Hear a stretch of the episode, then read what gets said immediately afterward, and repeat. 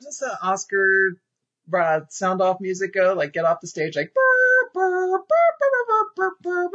not, I think that's Then they just take the one from Jurassic Park. No, because that'd be too awesome to get like all. I, I, I wouldn't be angry that for a couple years, where that was almost like the default one if there wasn't a accompanying music. I mean, obviously you'd use like something from the movie if you maybe they did, but I don't remember that specifically. I think those were like the lifetime achievement songs, stuff like that, that Uh, are movie centric, like to one movie. I feel like it must be something more generic than that, but maybe it's not. But I'd be totally stoked to get like played off the stage with the Jurassic Park theme. Mhm. Well, yeah, that's the theme to it too. Yeah, so yeah, that'd be a great one. It's the by far the best part of all of uh whatever the last one was, Jurassic World, Mhm. Is just that the one trailer that started with like the soft Oh, piano, like that- it's- It worked for a moment, but now every reboot that that's doing it is doing like the soft piano Yeah. version of the song from the original. You're like, oh come on, like the Ghostbusters one did. Like, do, do, do, do, I thought it do. worked.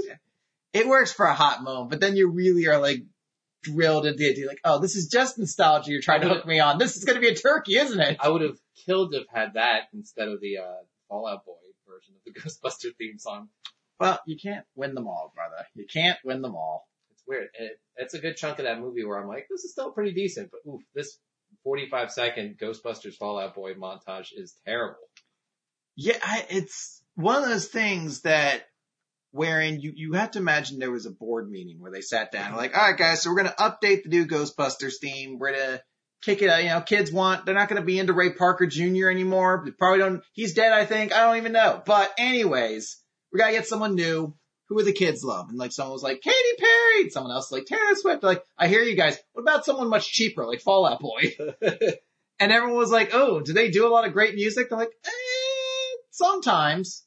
All right, so here's what we're gonna say. Certainly take, not recently. take the original and just play with it a little bit. They're like, hey, uh, Walk the Moon did a version. It's actually very similar, just a little different. They're like, mm, can we get something more awful and obtuse? it's not different enough. I really want to like butcher a new song, but then also rape you in your nostalgia for the original song. I want you to sit there and just be ashamed for what happened and you have to contemplate deleting Ghostbusters off your iTunes because you're too concerned that every time you hear it, you're just gonna think of the Fall Out Boy version. it's a ridiculously catchy tune. It does. Although I, I do But have it on my iPhone. Huey Lewis, it feels like gets less and less credit every year for writing. Oh yeah. At this point, I, it's like, whatever. You It's probably like, stole want a new drug. I don't even know what that is. Yeah. On the list of Huey Lewis new songs, this is also one of the ones. It's not on my know. top 10, it's one of the other ones I don't know. I'm a big Huey Lewis fan though, so No. I go pretty deep. You know, you know the deep Huey his Lewis poppiest tracks. tracks. Like I didn't even want to say deep track because I'm sure I'd get shamed right now if someone's like, name more than three songs off any album. Tom Paul just bursts his head into our room, into the room. He's like, name the best Huey Lewis songs off his third album. You're like, all Were the so news still involved at that point? he's like, oh no, I'm waiting for you to tell me. Me, your cousin Tom Paul, the biggest Huey Lewis and the News fan. But It's you asked true. me the name of the, the not- title of the That's not true fact, by the way. you asked me the title of the album, not the name of the artist. I No. feel like you should spot me name He's, of the no, artist. he's telling you how many, name the best tracks from Huey Lewis's third album. I know, but I'm just stalling it. Oh, you're just trying to hold no. You're like, really, what do you describe as an album? Because there's solo songs that are released as I'm not, and I'm not sure if he's like Chicago, where he had like eight albums before anyone was listening to him. So Where it's like you gotta find those DJ. You're like, yeah, Huey Lewis's first album was in 1959. That's crazy. How old is he? Girls just want to have fun. by the way, little known fact.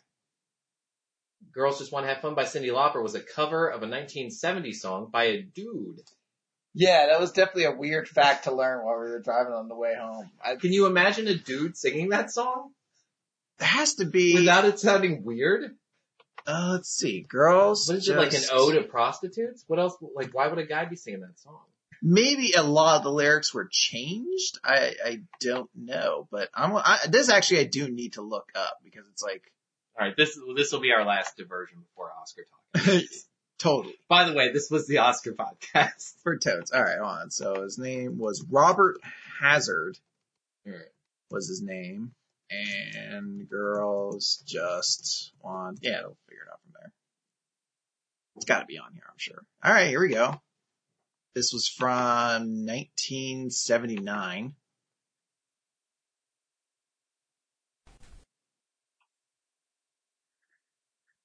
It sounds like an old record. It does. It sounds like hello. Wow, she really salvaged this song now. Yeah, she did. That's that's like um That takes a genius to hear that song and be like, I can make that amazing. yeah to say like you know what maybe if a chick sung this song it yeah, maybe fun. it wouldn't have been as high on the rape charts as it was. Yeah, that's a that's such a weird song to be like. Yeah, the original was sung by a dude. It is much better known as a single from Cyndi Lauper. Released her version in 1983. Even like the most clandestine Wikipedia thing, much better now. They're like, yeah, you know what? It's it's actually a lot better. How many extra letters you had to type in to get to the original version of Yeah. that song? How I had to like type, I had to like clarify, not Cyndi Lauper version. And you put by a dude and it's still like, just for your information, Cyndi Lauper, not a dude. Did you hear about uh? is some this is another off topic thing, but oh apparently god, like all right, we gotta like, we'll get we'll be there to say, but like Wikipedia apparently like they just discovered are having bots that are currently just in an editing war with one another. oh man. like robots that are just constantly deleting and undeleting each other's See, now I feel like I need to be giving Wikipedia money again. I don't know why I just love the idea. And I hope it's like some, That's terrifying. I hope it's like um oh who played the blind guy on Becker? Who was the actor who did that guy? Oh. I hope it's like that dude's page and he constantly is like looking. I was like, what the fuck? Why is it my page? It's like gobbledygook all the way down. the, the robots are fighting over editing it and whether or not I'm notable enough to have my own page. So wait, are the are the bad ones trying to put I think information in, or they just? I think they're just- glip? I think they're just they're essentially like editing over top of each other. I get way too much info from Wikipedia, so I really I mean that's that would be it's a dangerous it's I- a dangerous thing to get all of it from Wikipedia. I mean, I turn on the news from time. yeah, like I do watch Morning Joe. I'm like, ooh, brother, the editing robots are on that too. I haven't seen Morning Joe in like a year and a half, so I get up too early. Oh no. Uh, let's see. Yeah, bot on bot conflict. Um, yeah, they're essentially just rewriting each other, I think. Uh, I don't think you're actually going to go to a page and it's going to be like, blah, blah, blah, blah, blah, but Wow. it's just the notion. I, I love the idea that like, they just discovered this, like, hey, apparently a bunch of robots are fine on Wikipedia trying Like- to edit Like, I'm, Becker's page. I'm fine with like Wikipedia just being this generation's PBS, where you're going like, people, please throw money at this so it has some chance of staying afloat. Yeah, I mean, there was definitely a point in time too where Wikipedia was a place I'd spend hours at a time on. I still spend a lot of time. I try to limit it. Now that there's wikis that exist that are like more specific versions for like the nerdy stuff I was going to go to Wikipedia for anyway. And since those are usually written by fans, it's like you get a lot less of like the elitist douchebags who will pop on to be like, this isn't really relevant. I don't know why Avatar The Last Airbender Airbender Fire Nation has such a long page. Let's No. trim this down a good deal. Whereas on like the wiki, it's just like, yeah, fucking put everything on there. Who cares? Like I'll go to, like, if I want like, uh, Game of Thrones stuff, I'll go to the Game of Thrones wiki. and Yeah, I- on the, the Wikipedia. I've been there I, I remember when like that Time article came out that was like Person of the Year You, and it was like each part of the internet got like kind of like a mention. Like they'd interview people from it. Like here's some dude who uploads like six videos on. YouTube a Such day a or whatever. fuck you nomination. I hate that shit. It does make sense, but it was the douchey way of putting it. It's, it's you, as opposed to just saying the internet. But the dude they had for Wikipedia, it felt so sad. It was some dude who was like, yeah, he edits like 1200 articles a day. And it's like, so why you do it? He's like, I don't really know. What do you see yourself doing it? God, I hope not. It was like him even in the article being like, I really hope I'm not doing this in the future. But yeah, robots are fine on Wikipedia. I don't know. I look at stop. mostly history stuff. Do you think I'm okay on Wikipedia for that? Uh, I mean, I always, Are there really like shitheads out there trying to like well, it, ruin Winston Churchill's good name on Wikipedia? I think it's more so the fact that there's no uh, accountability for anything beyond another person just saying that it's wrong. So anything I try to, if, if I find out something from Wikipedia, I usually try to at least cross source it or like cross check it somewhere else. Because even if it's not like a flagrant lie, it Edited, could just like- be. Username and it's clearly like some computer generated number letter affiliation like TTR7379. Look, brother, all I could say is at one point in time I had a Wikipedia page, so clearly that's just to show you That's that the extent of these things go. you took it off or it was voted out. Uh, I think it was eventually voted out. I, I don't know if I had my own page. I just had. I You just- did. I had a section. Oh, okay. Yeah, you did. then yeah, it was eventually voted out, I'm sure. But yeah, so All right, back. To anyways, yeah, we're we're doing the Oscars, and the challenge was to essentially pick who we thought would be the winners of Best Picture, Best Lead Actor, and Best Lead Actress by seeing movies on the list. And then hopefully those will be the ones that win. Now, as we're recording this, we haven't, the Oscars haven't actually occurred yet. They're going to be occurring later tonight, which I found out doesn't start even till like 8.30. Yeah, I'm like, wait, the Oscars start later than the Super Bowl? it is. Uh, It- God damn you, Hollywood! it's tailored around West Coast time. Yeah, it sucks. So, East Coast, yeah, so there was actually a pretty big list. you gotta stay up till damn near 1 a.m. just to find out what got Best Picture. Yeah, and best director On which a are always, Sunday. always the lights. Yeah, it's like what the fuck.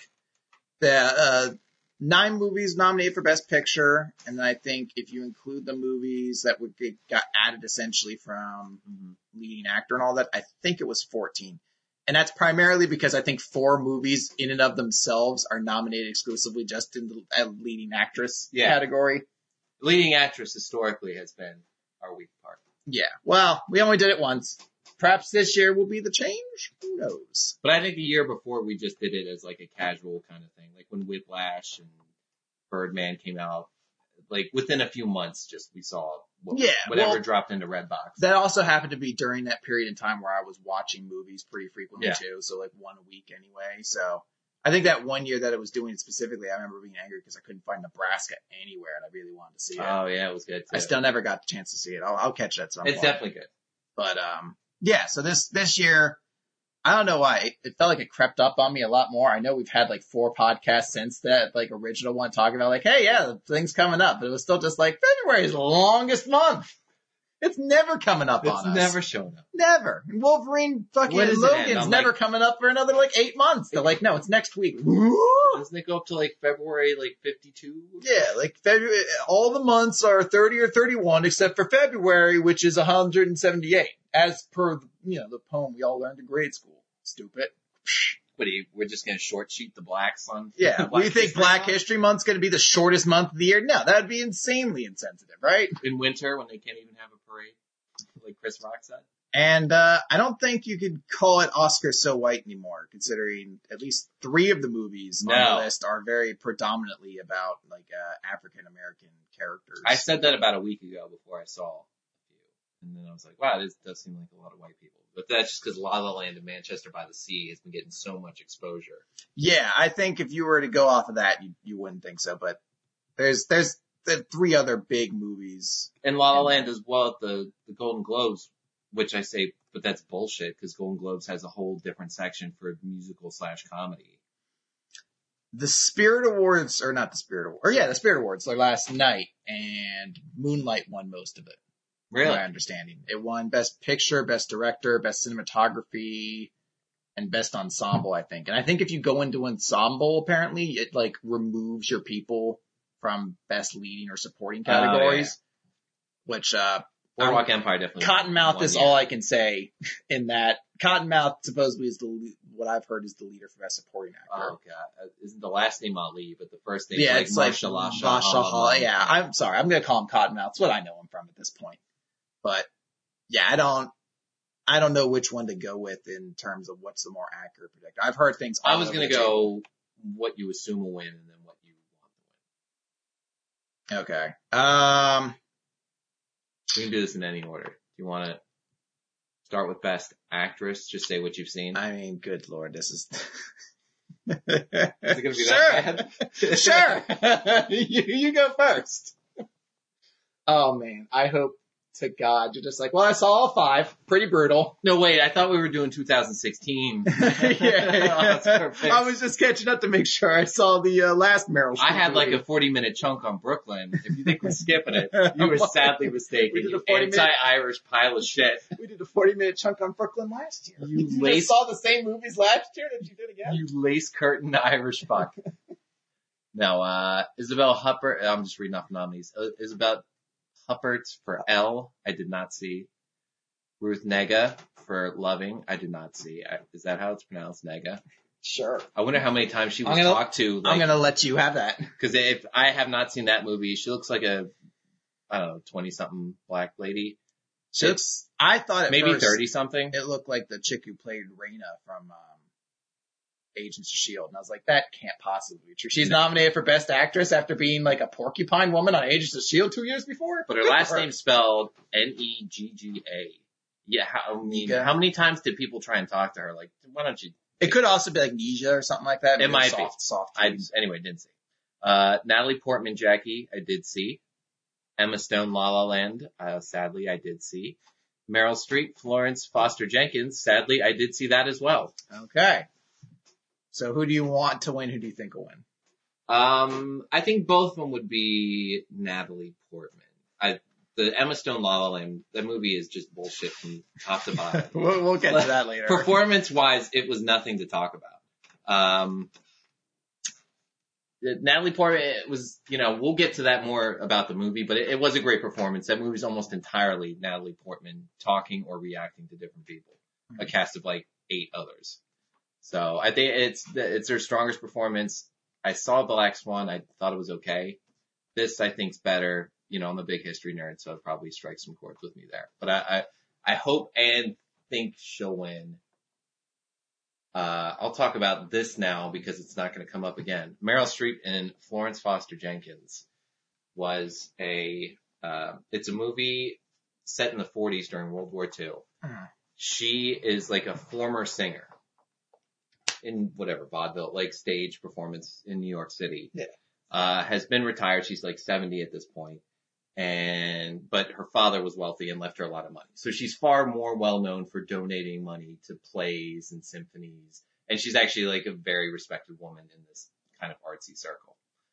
Anyway, she decides she's going to come back and do one more performance for like a, a group of friends. And they, this is Meryl Streep. Uh, she, they show her during rehearsal and she's clearly like finished completely, like comically so. She's so bad. She's pitchy. yeah. She never hits the right notes. I think I have heard about this. Yeah.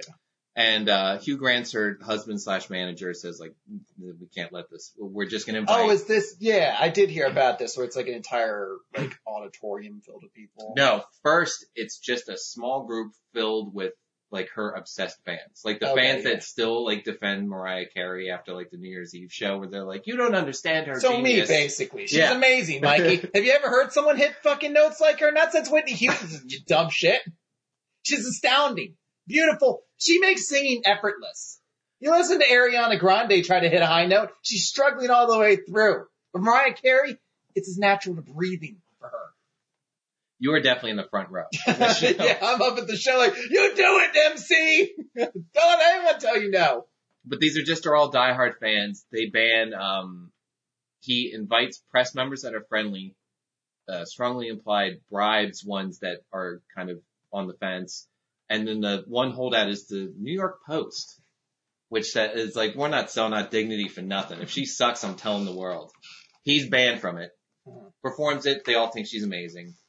Uh, Well, they all say she's amazing. She yeah. actually is not good, right? no, yeah, they're Yeah. just that diehard fans. of her. So she, her husband goes off on like vacation to go golfing. She decides um, that she's going to record it all and send it to uh, well wishers and like basically the people that were there. She does this, uh, sends it. Somehow it ends up in like an army barrack, and they call into a Oh, radio yeah, show. This is all coming together. I know I heard this story on like a podcast. She's listening to the radio and it's playing her song and at the end they're taking calls, which seems weird. Like they were doing that in the forties, but, um, it's like, hey, I'm from, you know, I'm stationed at Army Barrack somewhere and I had like half my face blown off with a grenade, but this song still makes me laugh. Or it still makes me smile. Oh yeah. still makes me smile. And she's like, oh, they all think it's amazing. And she's like, you know what? I'm renting out Carnegie Hall and I'm giving out half the tickets for free to soldiers. And it just ends up being a bunch of like drunk, like crazy, rambunctious people. Uh, Hugh Grant, who was her husband, has been trying to stop this the entire time from like happening, but finally it's happening. Uh, she sings. This one's like all the press can go. No, there's no, like, Mhm. Hugh Grant hasn't been able to stop anyone. The New York Post is there. They make a note of him walking in with like sinister music. And she does it. It's just as pitchy. Everyone starts laughing their dicks off. And then like a couple of her fans are like, Hey, how dare you stand up? How dare you? This woman's singing her heart out for the troops. give her, a, you know, shut up and listen to her. And everyone stops. And then she does the rest of the performance and there's still some snickering, but you know, it's, it's subdued. Finishes her performance. Everybody just goes nuts. Just standing ovation all around. She's pleased as hell. Um, she reads, the next day she reads pretty much all the, uh, the critiques of her and they're all glowing. Except the one for the New York Post, which Hugh Grant has like bought in all the copies in town and like thrown them out. it's like it's like uh like the old fucking like eighties like sitcoms. But I thrown, have to destroy all these papers so you don't know. but thrown him out five feet away from the newsstand, which was right across the place that she has breakfast every single day. Oh, that's just a poor move on your part, Hugh Grant. So she catches like Hugh Grant like physically threatening like another customer to, for his New York Post. Gives him a fifty dollar bill for it Good in 1940 like for a newspaper that cost a nickel back then. Um, she goes out because she's suspicious. Meryl Streep's character finds the trash can because it's right fucking there. wasn't hard to find. So yeah, we're going with first she asked the newsstand. He's like, "Yeah, some guy gave me like a hundred bucks for all my copies. They're over there in that garbage can right there." he was a British guy, and they're in New York City, so she Yeah, knew was immediately who did it. I'm gonna say that newspaper guy really just threw some shade on him because it was definitely like, you saw me give you a hundred dollars and throw all the papers away. They show the Clearly, scene. I'm trying to hide. They show the scene. somebody. Yeah, Hugh Grant could be like, "Brah," but I, he's like, "Well, you didn't say anything about making it discreet. You just threw me a ton of money." But like, you saw me go five feet away and dump all the papers in a trash can. You had to put Got like some right, sexual fetish I'm into. anyway, but she finally, you know, after all these glowing reviews and everyone telling her how amazing it was, and the only time she's ever played Carnegie Hall as well, so a big moment for her. Uh, she still, she goes to the trash can, finds this bad review from the New York Post, and, uh, has a heart attack, falls over and dies. It's such a weird story. And- There's a death scene at the end where, you know, I don't want to get too much into the character, but she got like syphilis from her first husband. So the marriage, she's always been ready to die is her thing. Like, Hmm. you know, my whole life I've been knowing I could die, you know, very quickly. So she's, uh, it's not like the death is like that traumatic to where she was always kind of waiting for it. And she's 70, but it's such a stupid fucking movie. Like, it's such a weird, I- guess they would call it a dramedy. I don't know. It, it there's some heavy issues, Shoot, but it's wait. so goofy for yeah, I was so say long. can't it can't help like it's such a like concept of absurdity wherein Mhm. it's like somebody who's like I think I'm still amazing like no you're actually terrible Yeah, the Emperor's New Clothes yeah kind of and thing. it's like but my husband's gonna go through all these efforts to hide like the truth from me to keep me happy essentially like give me that that chance to at least I guess like you know in my old age feel like I got one more left in me Yeah. to succeed and then like I find out no actually apparently even in the moment where she it got a standing ovation in the theater with a bunch of soldiers who all just thought she was a joke Yeah. and got almost unanimously glowing reviews afterwards finds one paper that's like what a bitch and she's just like ah, Yeah. like into the street Literally, yeah, into the street. like right into a car but dump dump like ah. no, I thought it looked like that was going to happen too for a second. I was like, oh, this movie instantly goes up to at least two stars if she gets hit by a bus at the end. Oh, that would be pretty good.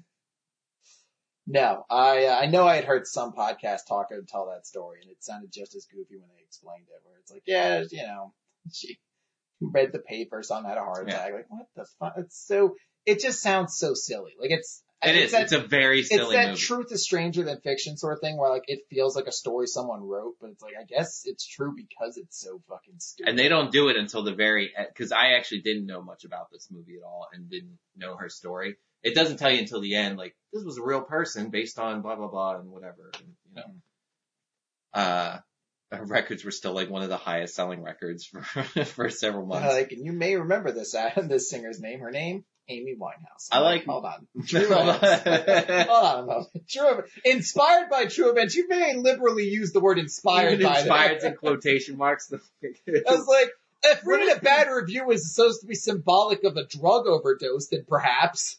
What does like the Motion Picture Association do if you're not stopping this? Yeah, Don't you have some like level to be like, "Hmm, I don't know if you could say inspired by at this But point. then you can tell me I can't see tits in a movie. Yeah. that saying the word fuck as though I'm gonna have, I'm gonna fuck you is like, eh, let's bump that up to an NC-17. I'm a I'm not a diehard Meryl Streep fan, but I, I'm a pretty huge fan of Meryl Streep. Even and it, she's great in the movie, but the movie itself, I, I cannot recommend. So It was. Uh, I, don't, I feel like I, I wanted to bring it up the last time we talked about her for that whole uh, speech at the uh, well, whatever the it was the Golden Globes. Or Yeah. That? Uh, a lifetime But- achievement award. yeah, but I didn't bring it up then.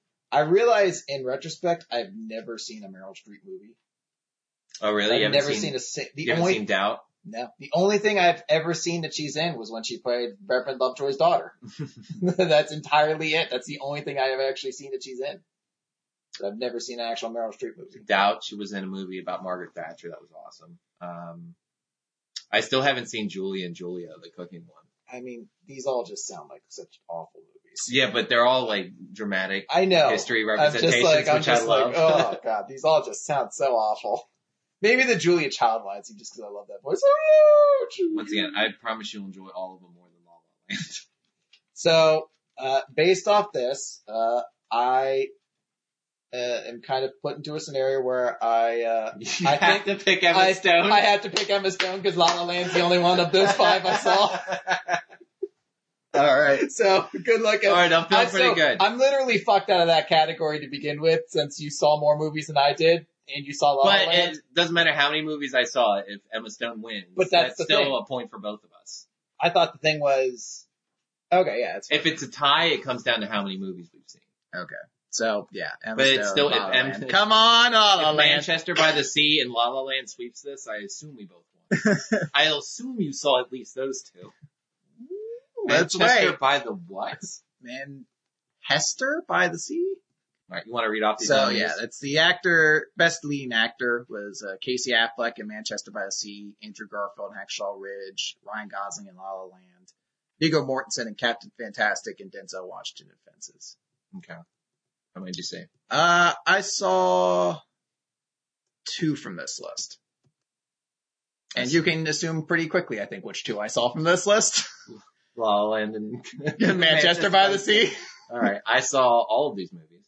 Okay. Uh, I would say of these ones, I That's awesome. You I you hope- lost. yeah, I, I hope I, I generally of the ones I saw from the performances across all the movies I saw, I think Casey Affleck should win for Manchester by the Sea, if only because that is just such a draining role I think to have to play. Over fences. I mean, Fences is like from what I've seen of it, from all the trailers and the people talking Oh, about it, I've heard seen Fences. Yeah, well, I've I've heard it's a very like like a very um dra- uh, uh, not dramatized. It's very um trying to think of the word for it. very not over the top, but very big, and all of it's like every scene has to Yeah. be just full of emotion. It's Like uh, is that up for Best Picture too? Fences. Think so. I feel like I always forget it because it's like one of the one people. Where right, like, I'll save like big fencing talk, fences talk for the Best Picture. But One. I would say Casey Affleck. I thought he was amazing in uh, Manchester by the Sea. I always, I'm surprised he always seems to kind of get shit. Mhm. But I remember seeing him in Out of the Furnace a couple years back, which is that movie to Christian Bale. Yeah. Um, where like their brothers and Casey Affleck, spoilers, gets killed pretty early in the movie, and it's all about Ben Aff or um, Christian Bale basically like trying to chase down Woody Harrelson. I think I forget who the villain Plays is. a very dry, unlikable character in uh, whatever, the Jesse James shot by the coward Robert Ford or whatever, Yeah. like that long one.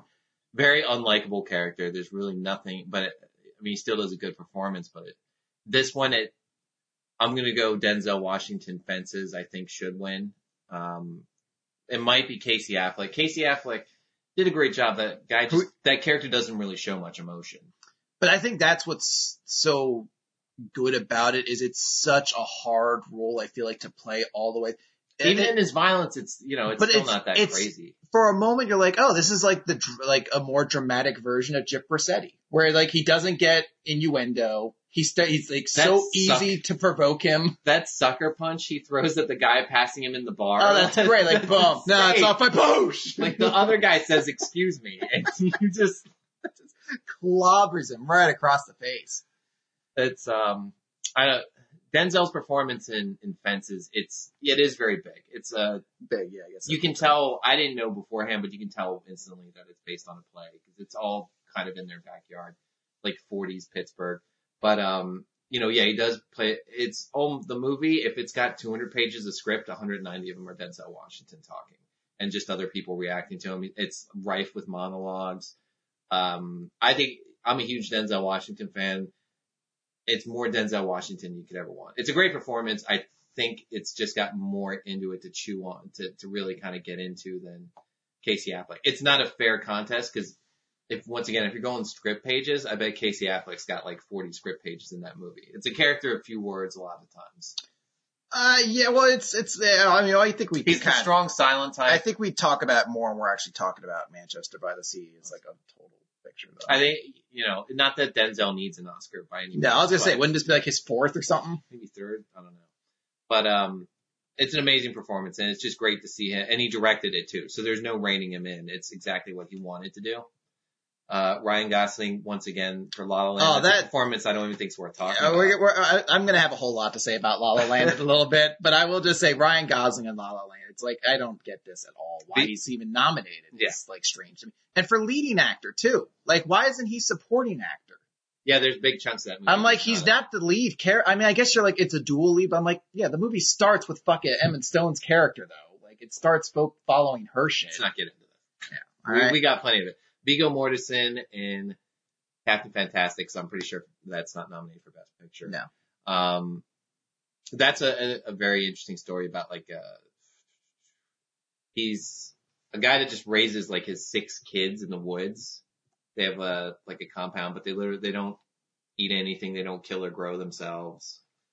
Um, their kids are all very well read. They all speak multiple languages. He teaches all their classes themselves. And he teaches survival skills and meditation. He's a huge lefty, like a big communist. Mhm.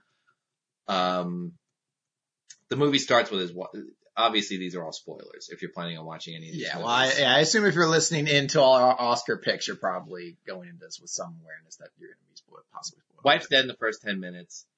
He has to take the family like kind of on a road trip to go to her funeral to confront her father who hates his guts and she's a Buddhist and blah, blah, blah. It's a bunch of nonsense.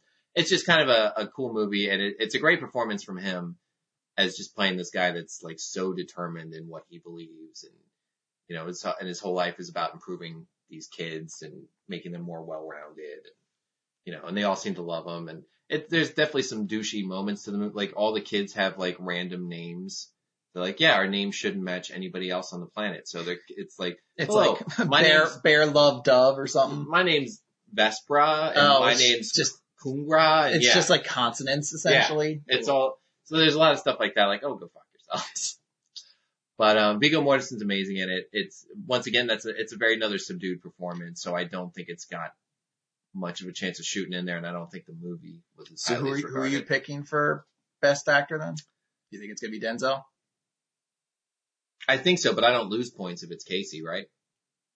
Uh, you keep changing the way it's. it's I, I went under this under the assumption that if you saw the movie, that was your way of like kind of putting a vote in there. Yeah. But then you mentioned like, no, you got to pick somebody. So even because that's why I was saying if Emma Stone wins La La Land I'm for best leading actress, Someone that was when I still thought it was kind of be uh, a drinking thing. okay, So excuses for us to do shots. It's not going to be that now, so we can skip that part. okay. So yeah, uh, Now it's just the thorough boot camp whomping you're going to take from Tommy. almost certainly. Are we going to videotape it? I don't know. Maybe when you fucking get your ass over to hot yoga, we can start taping that too. And We that schedule- and I'll- that Sonic the Hedgehog pizza. I, I'll get it done in the next month. The hot yoga thing. Okay. I was like, that pizza better be here quicker than that. I, can't, Uh, I can't make promises. So then nine nominees then for Best Picture. Arrival, Fences, Hacksaw Ridge, Hell or High Water, Hidden Figures, La La Land, Lion, Manchester by the Sea, and Moonlight. I guess they are in alphabetical order, huh? It's weird that alphabetical order ends at M. All right, so that's nine. How many did you see? Uh, I saw four. I saw seven. Okay, so yeah, I'm gonna be doing the boot camp with Tommy. As I Are said, videotape it is the more important thing. Uh, who knows? All right, you know, there's no reason. I say at least videotape it, and then if you even if you choose Well, I'm just release it, saying, maybe least you have audio recordings of it. I don't know. I mean, it's a video. It's an audio visual. I could just medium. go right around you and ask Tommy. I mean, yeah, that seems rude. Uh, fight Tommy while Yeah, while start trying to punching you. stop him from videotaping your push-ups. well, I guess here's the only question: Did you see Moonlight? Yes, Okay, then yeah, I'm fucked. Because I was gonna be that was my one in was like maybe you didn't see Moonlight. I saw Moonlight last night actually. I watched it, yeah, last night. We could have seen it together. Oh, good, good, like you, because I, thought I heard you like go in the bathroom. I was like, I wonder if you can tell when this super queer like dance or song at the end that the guy puts on at the jukebox. Oh yeah, uh, Hello Stranger or something. Hey Yeah. Stranger, I think it was. Um. So I don't know. Which one do you want to hit on Let's first? just start Moonlight since it's both a recent one for us. Uh, so Moonlight, I think, as I won most stuff at last night at the Spirit Awards. And it sounds like it, it definitely feels like it could very easily be like the surprise winner for Best Picture. I've heard a lot of people be like, oh, maybe it's, it's probably gonna be La La Land or, you know, uh, Manchester by the Sea, but I feel like Moonlight has a really good shot at it since it has a lot of what Hollywood kind of wants to show off.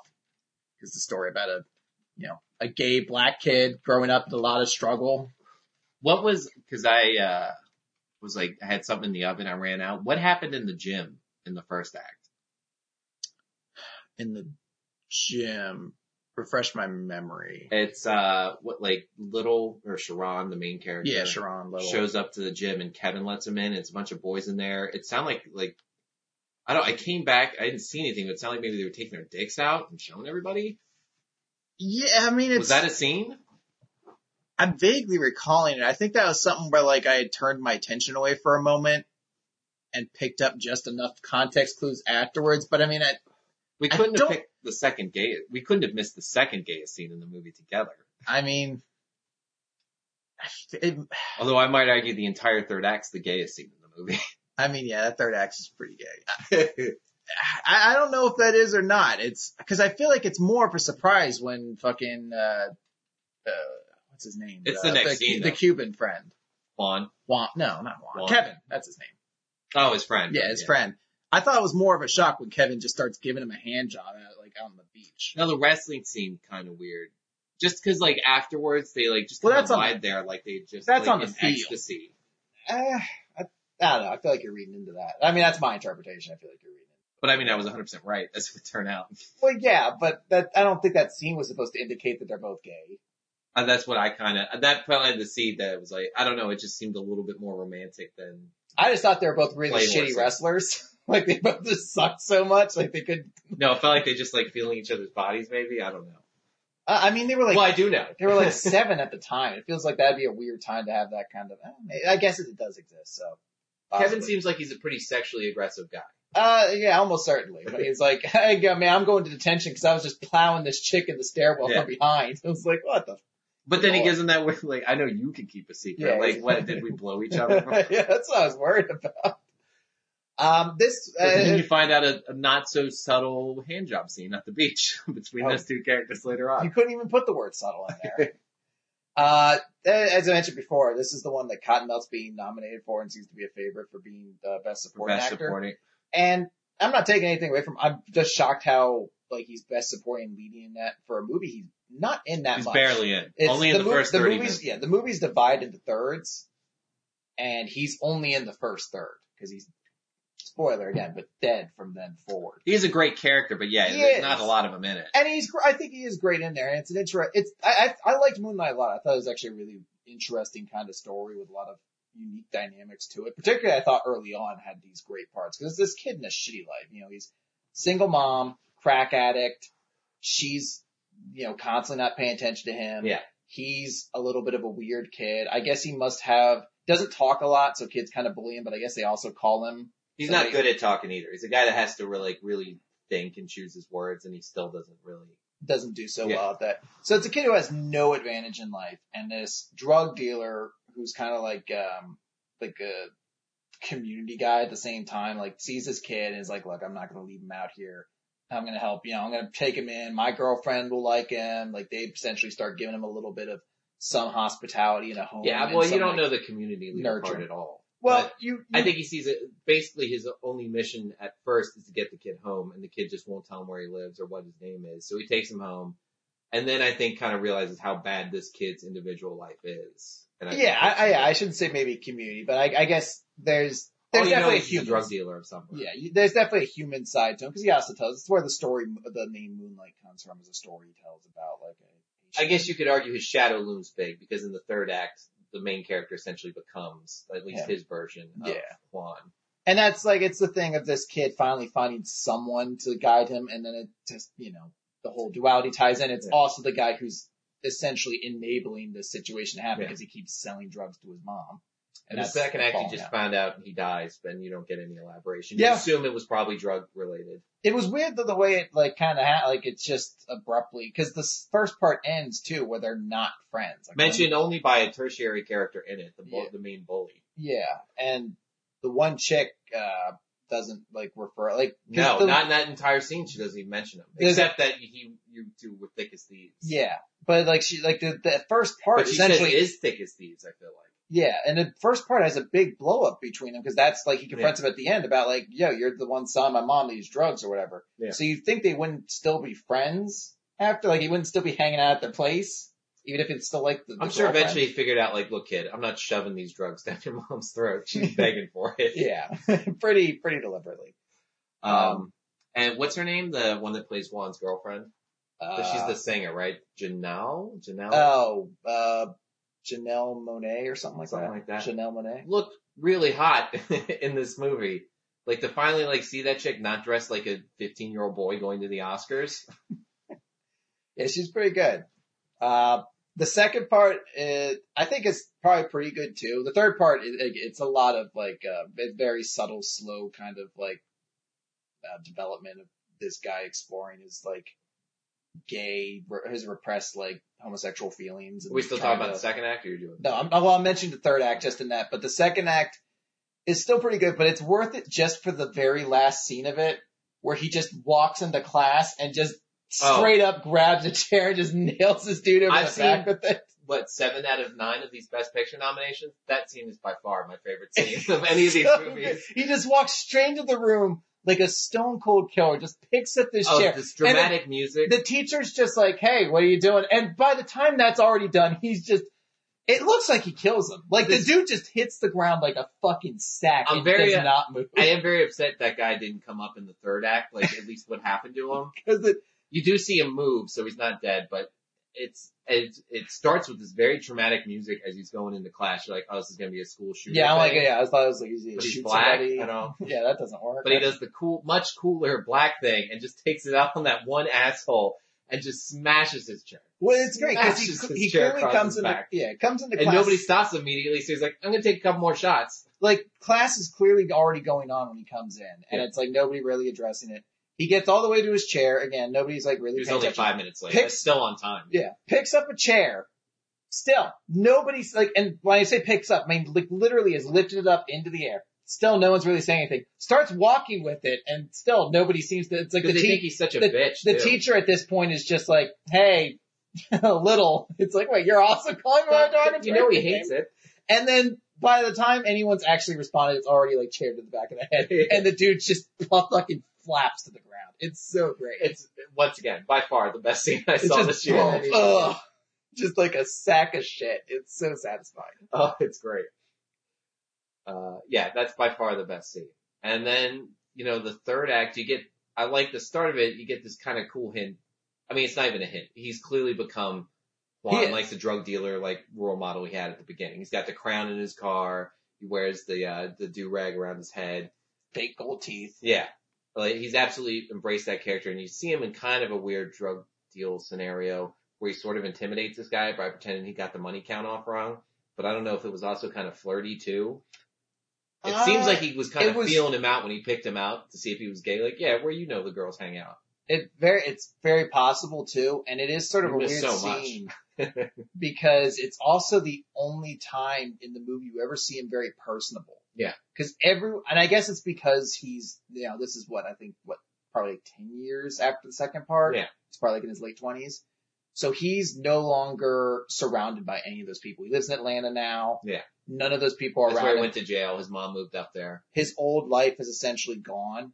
So that's the logic you go with that maybe he's now found himself there. hmm But then the rest of it is him dealing with uh, Kevin and he goes right back to being kind of that very quiet, soft spoken person. So it's the only time in the movie you see him like laughing and joking around. Exactly. So that's why I'm like, I don't know, in his skin. I don't know where I to put my thumb on his intentions in that scene, if it was him being flirtatious or if that's just kind of the personality he has now, which is more like Juan had in the movie at the start, whereas a guy who would make jokes and things like that to kind of, you know, Mhm. alleviate tension.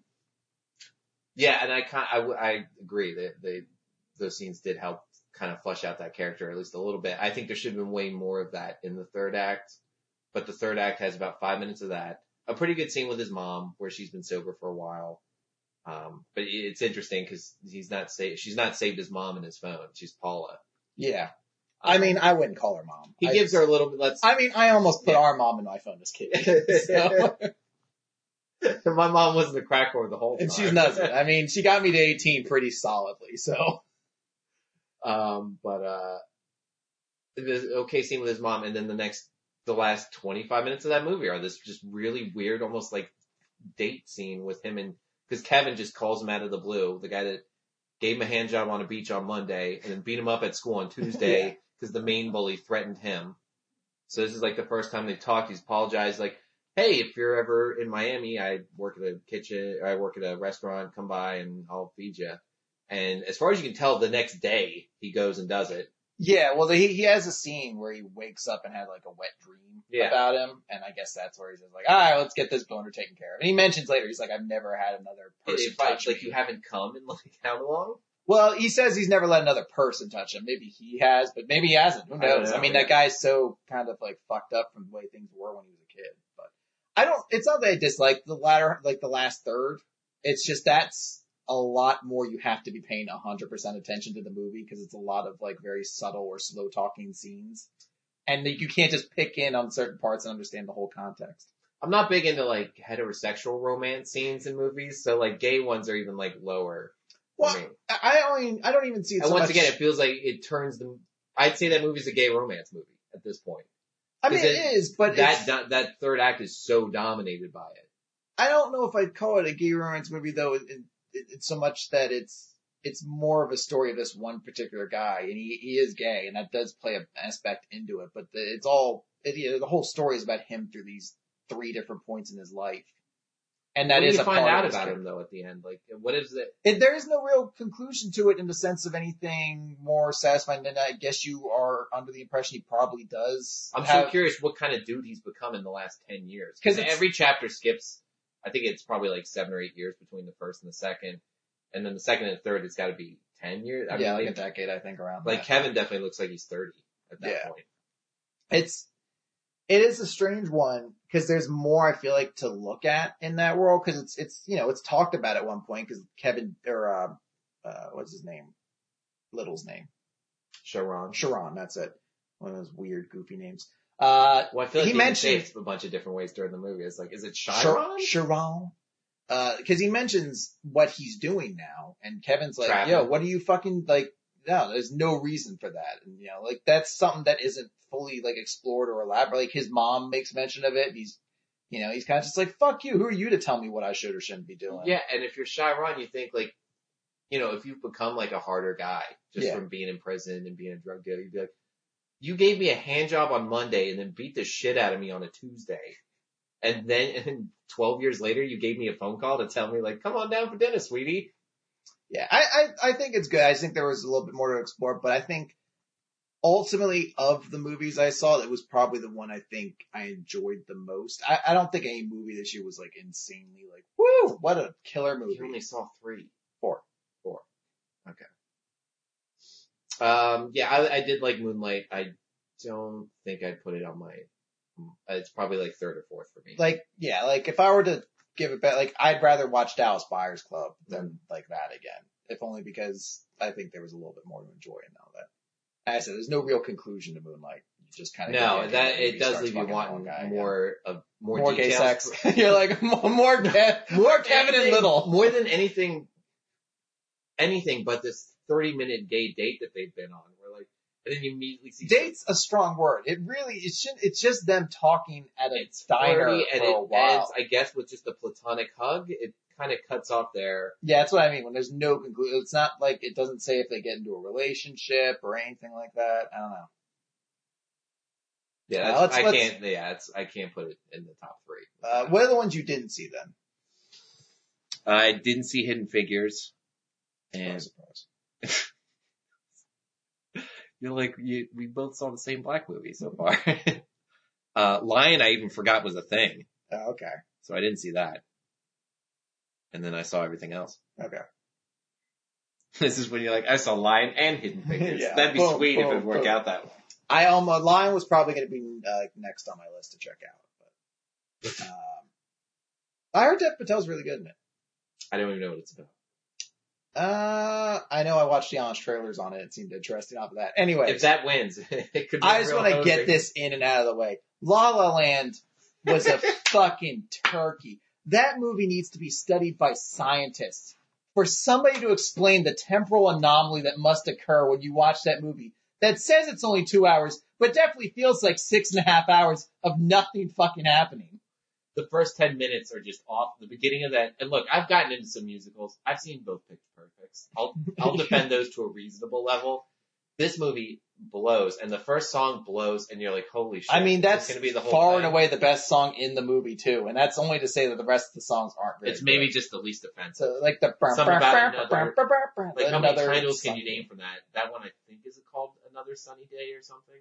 Yeah, another sunny day or sunny day Would- or something like that. Which by the way, for some reason they keep pointing out what season it is, which I can only feel is just to like rub it in the eye of everyone that doesn't have like great LA weather.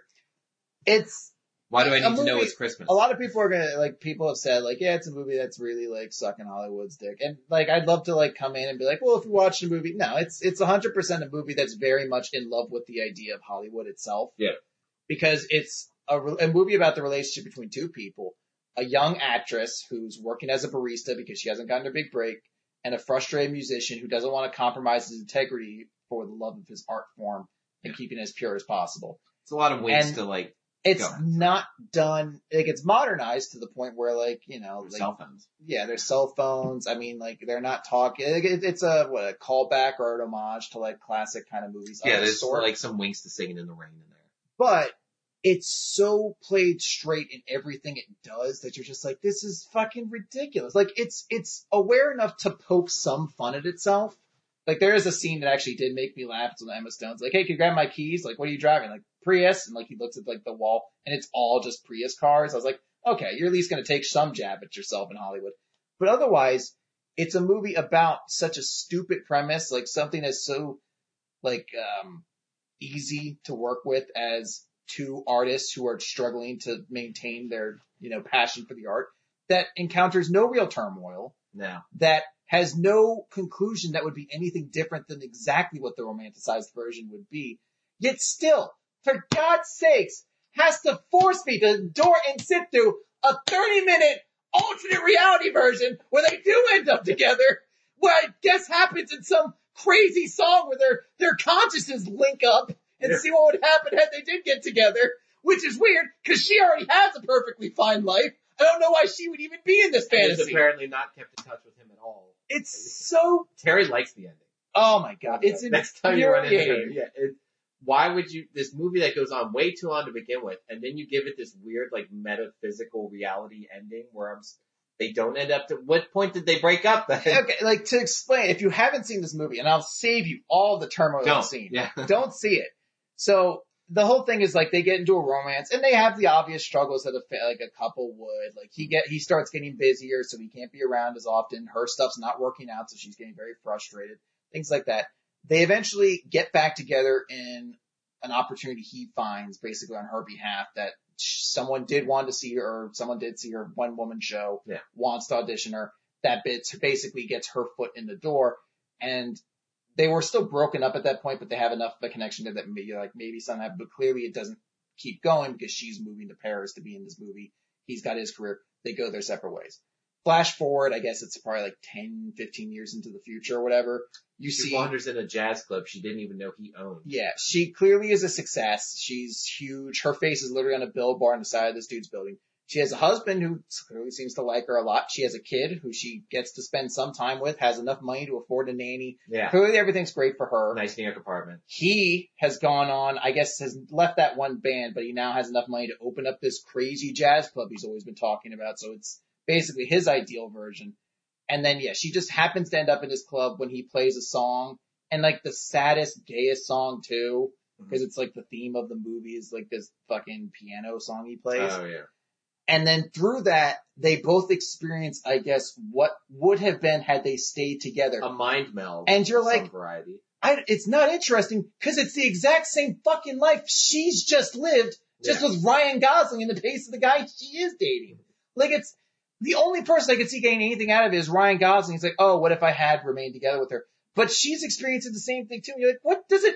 You already have a kid. You have a husband. You're still a huge success. You still have a house. What? Is, why am I sitting 30 minutes of this nonsense? oh god, but I so do miss those condescending jazz monologues. so, oh, it's Which, so by the way, douchey. the worst parts of Whiplash, and that's still a ten times better movie.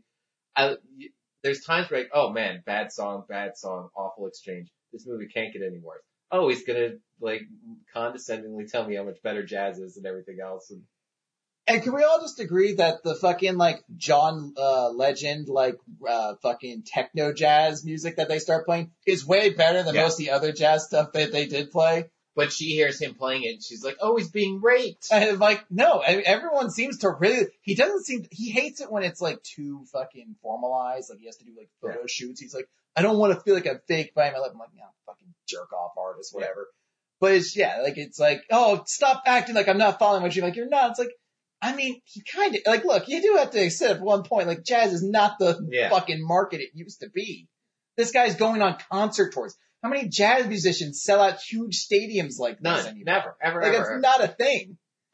So it, it's just such an annoying movie in those points. That one scene where he's like talking about the jazz club they're at. He's like, it's a, a chaotic thing. See, now the saxophone player is going off on his own rhythm. He's taking control of it. It's this ebb and flow and chaos. I'm like, this is nonsense. There's no way that these dudes are constantly like, what's he doing? Eh, who cares? It's, It's it's, just such a long movie with no surprise. The end is exactly what you think it'd be. Both of these artists stayed true to who they were and eventually accomplished their beautiful fucking dreams in the arts. separately. It's- yeah, and it's yeah, and the only thing is like, what could have their romance have been? It's like it's the same thing she has. It's not It's different. just to give the, uh 'cause I guess there's a big part of mostly women, but I'm sure some guys that are like, Ryan Gosling and Emma Stone are like the new Humphrey Bogart and Lauren Bacall. Like, I mean, I'll give it this. If it weren't for Emma Stone, I would have hated this movie a thousand times more than I did because she does have a charisma to her that makes that character more bearable. Like she does have a very effortless way of feeling very relatable and making some of these scenes a lot less brutal than they probably could be. Because I think in the hands of an actor who takes that shit a lot more seriously and doesn't have that ability to put like a natural smile on like Yeah. she does, it would feel way too stuffy. Because that's what Ryan Gosling's character feels like at times, where it's just so focused on this fucking notion of what it is and just becomes so pretentious and douchey after a while. It's like, oh, yeah, I didn't really see much in her performance either, honestly. I, it's not. I wouldn't give her best actress. I mean, I'm going to because I didn't see any other one, but the best scene in the movie is them when they're playing I Ran So Far Away, which seems like cheating in a musical, but whatever. To play another like established song. it's pretty good for yeah, version. But it is cool to hear it for a second. But the weird thing is he there's both of them struggling. I guess she's just a pretty girl that they pay to go to like Hollywood parties. It seems like she had her and her friends. Yeah, I think like- that's all they did. Yeah, they were just like pretty girls that you'd pay to go to parties so people could see them. And he was in the band, Mhm. and she goes up. She's like, "I want to request." Because the beginning of the movie is her just daydreaming her tits off in the car on the highway, what like slowing up traffic. What's his name? Honks at her. She doesn't react. He pulls up on the side and he's like, "Hey, what are you doing?" She Hey, you dumb bitch! no, Get your vagina on the road. Boom, boom. Those coffee. at her. Ah! that's her response to it because she just flips him off and he pulls away. So I guess her revenge is to make him like at this party requests that he plays Ran so far away while she does this ridiculous dance. Well, remember, she also met him in the, as though she, as though he was the unreasonable person in that exchange. she It's also like that Virginia trip for the like day glow thing or the glow run Yeah. where like I cut that lady off across like three lanes of traffic and she stopped off and being like, "Hey, you're out of your mind," and I'm like, "Fuck off, bitch."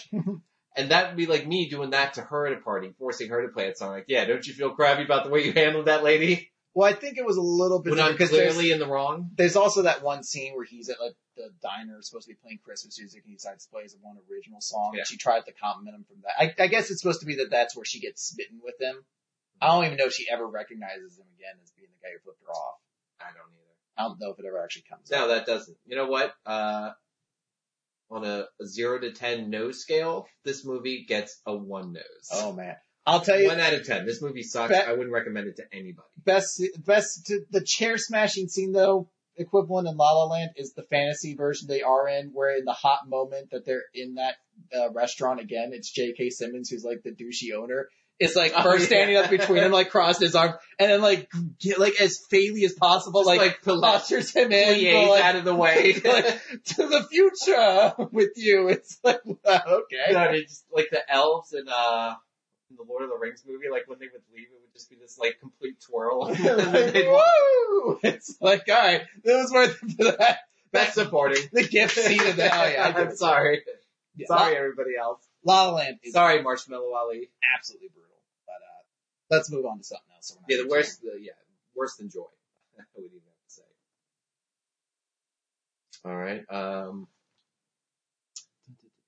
let's get a couple that you haven't seen out of the way, so you get. Some Uh, to yeah, do uh, Hacksaw Ridge. Let's go through that uh, kind of quick.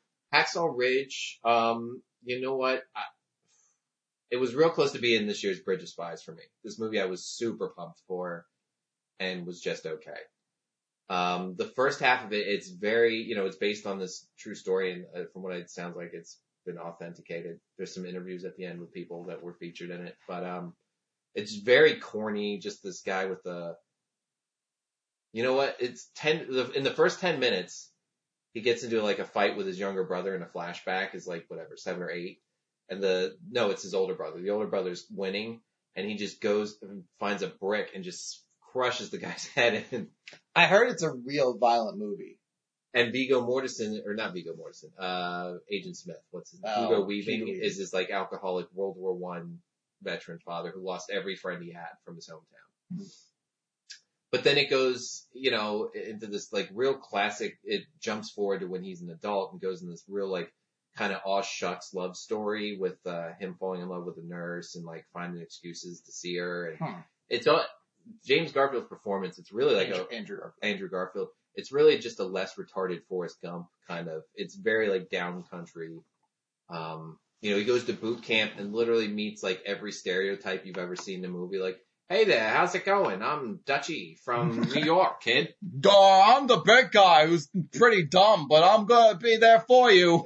if you need a grenade jumped on, I'm there for you, boss. There's a cowboy that does rope tricks. There's Oh, please tell me it's like uh the new Magnificent Seven came out. That's like everybody has a gimmick to like I the guy who throws knives. Like, well, I'm a card player, but I have bombs in my cards. there is for the one intro scene in the boot camp. But Oh, that's great. most of the other guys don't really get much roles in the movie. But um, and the one guy that just this insanely ripped guy that for some reason likes working out naked. As we do. And I don't know if it's just to pick up gay dudes to watch the movie or women, but there's a whole 10 minute scene of him like working out like naked. You know, obviously you don't see his dick, but anyway, it very like stereotype. Vince Vaughn played what I thought was just kind of a, an okay boot camp instructor. I'd heard good things about him going into it, and I was kind of like, this will change the way you see Vince Vaughn. It's You're definitely not gonna hate him like you did after uh True Detective 2. He's definitely redeeming himself for that disappointment. Don't worry, Mikey. Your aspirate, your hopes and beliefs are going to be lifted right back up. which you never saw, but I knew enough. I thought he was getting it. Anyway, uh, just plays this, you know, he walks in and with, in a five minute scene gives eight people nicknames. You know, like, oh, you're going to be Private Idiot, and you're going to be Chinaman, and you're going to be, you know, just very stereotypical. Gookie LaRue. You're like, Gookie LaRue feels a lot more offensive than these other names you gave people. It's a very, it, it's okay at this point. Finally, they get like ha- uh, an hour into the movie, they finally get to this place on some island in the Pacific that they have to take from the Japanese and go into a really intense, almost hour long war movie from then on with battle scenes. And the kids, the Andrew Garfield character's hook is he's a Seventh Day Adventist, which means they're opposed to violence of any kind. Won't touch a gun. So he wants to go in, and his boot camp instructor, or whoever recruited him is like, yeah, you can be a medic, you'll never have to touch a gun. Gets to boot camp, they're like, you fucking hippie, you're touching a gun right now. And it's a whole turmoil, but they end up finally letting him go through just being a medic, not shooting. And you know, it's just him running from crazy battle to crazy battle. And you see, you know, the one thing that I'm glad this movie does, it did not glorify war for even a second. Okay. It is heinous. I was gonna say, I know I saw one clip, like a, it's like a soldier about to get shot by somebody, and a bullet comes in, nails that guy through the back, splatters the one dude's face in blood, Mhm. and then like a second bullet comes in right afterwards to kill the other guy. Yeah. That was the scene I saw like being shown. Like, yeah, it's a pretty graphic fucking movie. Yeah, it's great. It, once again, there's, there's no glamoriz- glamorizing of it. it. It's heinous, and it's you know what you didn't. What our eh, our grandfathers were in the navy, both sides. They were on a boat, but you know what what the Japanese were doing to defend island to island, just building caves underground and sneaking up and just tossing men at. Uh, yeah, that, I mean that's the whole thing. Like I know it's a term that gets like put around a lot, but the whole notion of a kamikaze is still like an insane problem. It's like, like yeah, I'm just so Oh, there's low. like four. I'll just. I'll guys. just fly a plane directly into. I know I'll die, but I'm going to take more out. It's like that's a pretty fucking crazy strategy. at one point they had like five Japanese soldiers that surrender, essentially like naked, just wearing like a diaper. And as soon as like any of the, the GIs get close, like three of them just pull grenades out of them and pull the pin. Yeah, it's. It's, yeah, it's intense. It's very intense. do you think? uh, cause that's the one Gibson directed, right? Yeah. So do you think he should get best director nom uh nod for it at all? You know, for that war scene on what I think it was like a $45 million movie, not like a huge budget movie. I, I think, yeah, I think best director. I wouldn't give it best picture. I think the first half of it's really I, I haven't slow. heard much for getting best picture. But Hugo think- Weaving is a very odd character. It's definitely good to see him in that role. I think he does it pretty well. Because the dad has to come to bat for him a couple times after being do like they tie this into the MCU and he reveals himself to be Red Skull at the That'd end? be sweet. Like at the end, he just like pulls off the mask. He's like, now let's see about Soon's secret soldier project. Dude, dude, dude, dude. I'm like, wait, this already happened. I could see him just being like a recovering alcoholic, like, well, I need to focus my attention somewhere. Maybe Hydra. Uh, Hell or High Water, any good? Uh, once again, I'll give, sorry, uh, Hacksaw Ridge gets a seven and a half noses out of ten. They're like, you should, don't get to do a What's- zero to ten. Oh yeah, what's the, why do you have half? I'll give it eight point? noses Why didn't you just do a five scale then and then do noses? Hacksaw Ridge, eight, eight out of ten. I'd love to see this be Mel Gibson's return. Uh, Hell or High Water is a much more kind of just by the numbers, like bank robbing. Yeah, I was gonna say. I thought it was a pretty classic Western sort of movie. Yeah, it's, um, you know, and it's even kind of like the, it's brothers that are partners in it. And of course, like one's like the crazy aggressive, like hothead and the other one's like the more calm planning. And they plan it out to try and get a bunch, get a certain, I forget what it is, a few, I don't know, like $50,000 to pay off their mom's mortgage because they also, there's also been speculated that there's oil under it. She took some like egregious loan from a bank years ago and she's been struggling just to pay it off while they have no money to feed themselves. Anyway, so they rob basically this bank and its various branches to get that exactly that amount of money so that they can pay it off. Hmm. So they time it so it's all, you know, no one goes in the vault. It's just what's in the register. So it's a very formulated plan just to get a certain amount of money, but not enough that the FBI is going to get involved or anyone big. You know, no one dies, even though the one brother nearly kills somebody every time they rob a place. And, um, it's got Jeff Bridges playing Rooster Cogburn Cowboy slash. RIPD guy again, and him with the uh the guy that plays the the what's her name's dad, Native American dad on Unbreakable, Kimmy Schmidt, Oh yeah. playing his Mexican slash Native American partner, so he could squeeze both Mexican and Indian jokes throughout this entire movie. Did you see the honest trailers on the the nominees? No, I should show you that after this then. Cause yeah, they mentioned that in there. It's like, uh, Jeff Bridges playing the same Western character he's been in like five different movies. which it's like he does it great. I, you nail it, but you It can't you a- can't give him an Oscar again for It- playing the same guy. It would be like if every podcast though I kept coming in like, Mikey, have you heard my Terrence Howard impersonation? He's in the room with us right now. It's like, alright, look, come on, eventually you have to get rid of it. You gotta stop doing the character. You gotta let it go. yeah. But maybe I haven't given you enough feedback on that. Yeah, maybe I haven't been giving you enough, uh, No, respect on that this isn't good. But um, and you know what? It's absolutely worth watching for the last ten minutes of that movie. The last ten minutes of that movie are ridiculous. It's Okay. you know it's a where he basically gets away with it, and Jeff Bridges kind of comes to confront him, and uh his family ends up showing up and it kind of interrupting the scene. But it, it basically it it's got I forget is it Timothy Olyphant? I don't know who the other brother is Oliphant, yeah. but it, it's him telling him like, look, if you came, I didn't do nothing, but if you came here for justice, your gun's right there. Yeah. And it, it's a great, it's an amazing scene. I'd say number two, if I'm going for best individual scene behind, uh, Moonlight chair breaking across the back of that kid's Moonlight, sweet, sweet justice. yeah. To the break of dawn. Hashtag. Uh, let's do a rival then, since I don't have too much to honestly say about this one. I watched I'll give it. Hell or High Water seven out of Seven Noses. seven noses. It's a good movie, but the most of it is a kind of stereotypical bank robbing movie, which I'm not objected to. Yeah, it's weird it's nominated for Best Picture. But yeah, this of the movies there, it, it would be kind of the odd man out next to that piece of garbage. La Yeah, but it makes 100% sense why Hollywood would Yeah. nominate it and why it's considered a favorite for Best Picture. Mhm.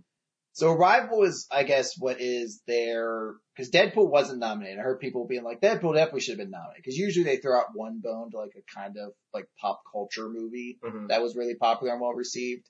And I was like, I feel like it'd be weird for them to nominate Deadpool. I mean, I guess it was probably the closest, but Arrival is the one they went with in that it was at least something that had a pretty mainstream release. Like it wasn't released during the Oscar period or whatever like that. Um, and I heard a lot of really good things about it. I've heard some people be like, it's going to be the kind of movie that changes your perception of what science fiction films are going to be. Mhm. And I'm like, maybe I just heard that from people who had never seen Lost before. Cause it, it felt like Lost, basically, the movie. Like there's a twist halfway through the movie. Well, maybe not halfway, a little more than that. Um, Oh. Sorry. No, go ahead. Okay. Now I'm all, now I'm all kerfluffled. But you didn't see it, No, I did. I watched, Okay, I, I yeah. saw Arrival. honestly, because that was almost my um my Steve Jobs of this year. I was like, I think that's the movie you probably enjoy the most. I saw, it's not that I And I think did it's like it. bad. I I, I think it's a liked it good a movie, but I, I heard so many people saying it's going to change your perception. I'm like, I mean, the big twist is that it's not, it's a non-linear time thing and she's actually like traveling through time in this, per- like it's a power she's obtained Mhm. and that all humanity could obtain from these aliens that their language is basically, that's how it functions is it's like throughout time. Yeah. And it's, you know, it, it plays on this idea that we've been thinking, we've been seeing flashbacks of this girl, this Yeah. daughter she had that is, you know, has died. And it's like, oh no, that's actually a daughter she's going to have in the future, knowing full well this disease is going to come. It's going to kill a lot a of people. painful cancer. Yeah, that her daughter is going to die from and, you know, all these things. I like how it all ties up. Like, I think it's actually very well written, but it's just one of those things that I was like, ah, okay, like, it's not mind blowing in that way. And I, there's, like, with Steve Jobs, there were definitely a lot more scenes where I'm like, oh shit, what a crazy scene, but I don't have that many of that Hmm. when it comes to this. I think the craziest scene is maybe like when the Chinese, Oh, that the dream Chinese, she has where she wakes up and the monsters in her room. I mean, that's pretty That- weird. I called it monster. I mean, Mikey, they're saviors. Uh, I think the best scene's probably like when the twist is revealed and you have like the Chinese ambassador come up. He's like, I need to thank you for, Mhm. You know, for that. And Someday. I'm supposed to, You're I'm gonna- going to give you my number. She's like, I don't have your number. He's like, don't you? And like shows it to her and that's when you're like, oh shit, she's traveling through time or whatever. Her consciousness is Well, the- independent from time. Did we do the premise of the movie even? Well, yeah, I mean, if you haven't heard of it, it's aliens have landed on Earth. Allowed us into their ship. Yeah, they can't, communicate. they with can't speak with us at all. And so what's it's- clearly a more advanced ship than what we have. Yeah, it's all it's like very like uh Doesn't give off any fumes. like geometrically like uh smooth like It's like a contact lens. Yeah, that's the best way to put it. Uh and like sixteen Doesn't give off any energy at all. Like they don't even know how the thing moves around. sixteen or twelve land. I think it's twelve. Yeah. Twelve land in different parts of Over- the world. Very shocking parts. Like the only one in America is over Montana or something, Something like that, yeah. And which all they never these tell you what they're, uh, why they're picked. and the nations essentially are all trying to use different communications experts, which is what Amy Adams is. She's like a professor at I forget what school it was, but Some school. uh, she's a professor of language there, and it's her like job to try to figure out how to communicate with these these aliens. And it's all juxtaposed with this like flashback she keeps going to of a daughter she once had. Under the direction of Forest Whitaker and Michael Stuhlbarg making another appearance in the best Oscar pick. Good for him. Yeah, good for him. Playing a complete shithead again. Yeah, he does, definitely. Uh, and uh, also uh, Hawkeye gets a, a chance to have a leading role. Yeah, not a great part of the movie. but- Yeah, well, that's I think that my issue kind of comes in. It's like it's none of the characters are that interesting.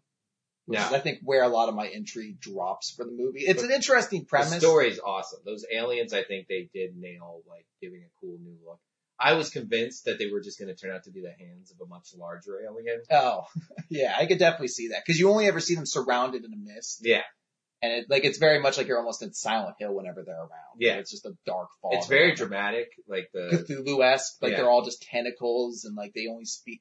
The only thing they speak in is this, like they shoot ink out of their hand and like wave it around the those circle. elaborate designs. Yeah. And like it, like the circle is constant. It's just like the wisps that flow off of it are to dictate their language. Mhm. And there are cool scenes where they try to like show how you would learn to communicate with these creatures. Like the small steps you'd have to incrementally make and how many different nuances exist within language. Like as someone who writes a lot, I definitely took an interest in that. But it's just tough for me because Amy Adams doesn't have a whole lot to her character. And as I mentioned, like the Jeremy Renner character is like just kind of Yeah. there. Just to give it more of a for the storyline of her future, like Yeah. what's gonna happen. Cause that's the big twist too. Well, not the big twist. It's one of the parts of the twist too. It's like she kept mentioning a, a scientist father that they have and it's like, oh shit, Jeremy Renner's the scientist father and why wouldn't he be dating her now if like they're so happy in this moment? Yeah, and but meanwhile, while like in America we're talking to the one, you also find out that Russia and China are slowly kind of like mobilizing. Like one's in the Pacific Ocean outside of China; it's just surrounded by their entire navy. Yeah. So you find you get some parts of the world are taking a much more militarized stance towards this, and it the whole premise of the aliens want them to learn this language, which I guess makes time non-existent. I don't. It, it allows you to link, uh, basically to separate your consciousness from time so you can experience things without like a solid, like a linear following. But you still get old. Yeah, like you still age. It's just your you your knowledge exists independent of time, so you're able to know all things that you're going to know. Essentially, it's yeah, uh, time travel is The never a dubious gift. Well, the whole, the whole thing is that they're giving it to us because they know In 3,000 shit's going to happen to them, and Yeah. they need humanity's help. So they need humanity to essentially get this gift now. And that's cool. Like I do like it. It's nice that it isn't like another alien like invasion story. It actually is aliens that are here to try to help, Mhm. even after humanity tries to fuck them over too. Yeah. Classically. Um, and, and to that degree, it's great, but it, it's something where I'm like, yeah, I mean, just the notion of a story that's playing with my perception of time isn't that crazy unique of a story. Mhm. So I felt like the twist was a little bit of a letdown in that. I was like, I thought it was still cool, but I was like, yeah, I mean, I watched Lost. I've seen what you've done with, you know, people who could traverse time and shit like that. I liked it a lot. Um, yeah, there's performance wise, there's nobody that really. Amy Adams was okay. Um, you know, unfortunately, this was another big budget for movie that Forest Whitaker's in that plays pretty. Yeah, just like, oh, I forgot you're in this because you're not in like the final scenes at all. It's what He fucking. just comes in to threaten him. It's just leaves. Rothstein basically is actual like the douchey antagonist. Yeah. But the scenes with the aliens are so good and so compelling, and yet there's never a huge down. There's not a lot of downtime between them once they start. Uh, I think by far it would be maybe my favorite movie of the ones I saw. Okay, I can definitely see that. Um, it's a pretty solid one. I, I see why if like the No black movies- kid hand jobs on the beach. I feel like it could have, could have done with a few more of it. If I, it gave me a couple more chair shots, like if I had to take an equatable thing to chair shots to hand jobs, I would true. absolutely take that. We have to look up that scene in the gym later on. Figure out what that is. It was like, were they just taking their dicks Did we both like just have like a moment where we stroked out and we're just like, it was just them blowing each other in our mind. We're just like, I'm going to take you somewhere else. Boop, boop, boop, boop, boop, boop, boop. My brain just trying to protect me. But it's like, but it can't be because then it's supposed to be such a dramatic hand job scene later on the beach. How dramatic is it? It's like, oh, we blow each other every Tuesday. Uh, and I think the last one then is, uh, Manchester by the Sea. Uh, I do want to do Jackie real quick. Uh, okay, yeah, yeah, Because for for some reason I thought that was up for Best Picture too. Yeah, no, Um. Jackie's Natalie Portman is Jackie Kennedy. Um, essentially the movie is her planning her husband's funeral. So it picks up pretty much right after. And you cut back to a few points in the movie. Uh, it's an amazing performance by Natalie Portman. Um, and I don't know much about Jackie Kennedy, so I could be off base, but it seems like it was some pretty shitty treatment of other historical figures. Lyndon Johnson, who's played by, um, remember Drew Carey's like tra- transvestite brother from the Drew Carey show? Very vaguely. This huge fat dude. That's who plays Lyndon Johnson. Okay. You don't see a scene of him con- like approaching her after her husband's shooting and saying like, I'm so sorry for your loss. All you see is this swearing in ceremony on a plane, which you're led to believe he forced to happen like that quickly. And after he gets sworn in, he literally just kind of pats her on the back and walks away. Like, it's like, like, why would tough she, luck. Get your shit out of my new room. why would she even need to be there to begin with? She's not the queen. She doesn't Yeah. get to like question the president's legitimacy. And then you basically just see him trying to like, it's so, you never see him doing it because he's not in much of the movie, but it's constantly like, yeah, Lyndon Johnson wants you out of the White House by Tuesday, toots. and the Kennedys only represented by Bobby Kennedy. No Ted. Hmm. The mom's in it for maybe two minutes. He's their only representation, played by Skarsgård. Is that his name? Alexander Skarsgård or Peter Yeah. Skarsgård. Peter Skarsgård. The guy that was in Green Lantern, the bad guy in that. Which one's Alexander? I thought Peter Skarsgård. Alexander, I think, is the one from True Blood. Peter's the older one, right? I don't think they're brothers. Well, I mean, isn't uh, who's the one from Thor? The one who plays the Doctor. That's a, that's the guy from True Blood's dad. He's not related to this guy. Oh, okay, gotcha. The names sound kind of weird. It's a lot of SKs and Gs. going Yeah, on. it's a lot of Nordic shit. Yeah, I believe he's American, but um, Not in my country. not based on the zero Boston accent he even attempted during this movie. It's just like Jackie. It's so sad. I can't believe you won't be hanging out with Subbuzz anymore. He's fairly decent to her for maybe the first half of the movie, and then it just becomes like estranged. And he's like, "Our reputation's done. Oh, it's for nothing." And just the Kennedys barely in it. Like Yeah. really not very kind to the Kennedys. You know, even some like scenes where she doesn't even defend her husband's legacy. It's um very odd treatment of everybody except Jackie, but it's a great it's a great watch. Um, we'll go eight noses out of ten.